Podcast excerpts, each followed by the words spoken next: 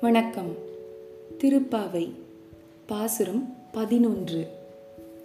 கற்றுக்கரவை கணங்கள் பலகரந்து செற்றார் திரளழிய சென்று செருகச் செய்யும்.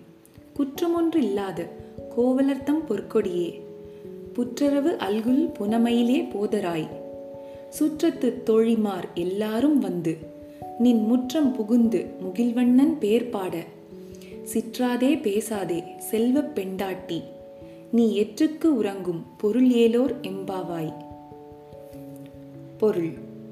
கன்றுகளோடு கூடிய பசுக்களிடமிருந்து பால் கறப்பவனாகவும் தங்களை பகைத்தவர்களை எதிர்த்து நின்று போராடும் தன்மையுடையவனாகவும் மாசு மறு அற்றவனாகவும் கோபாலனை தழுவ துடிக்கின்ற பொற்கொடியே.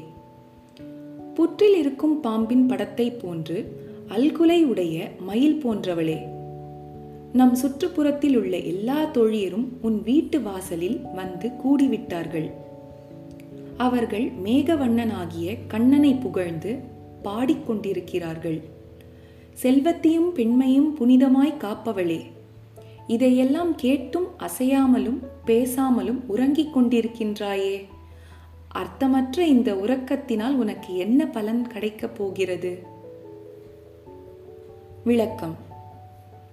நேரம் ஓடிக்கொண்டே இருக்கிறது. தோழியோ எழுந்த பாடில்லை. நாமாக இருந்தால் என்ன செய்திருப்போம்? அவளை விட்டுவிட்டு நீராட சென்றிருப்போம்.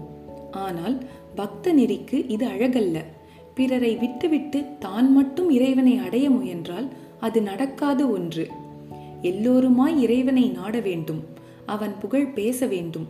அப்போதுதான் அவனுடைய அருள் கிடைக்கும்.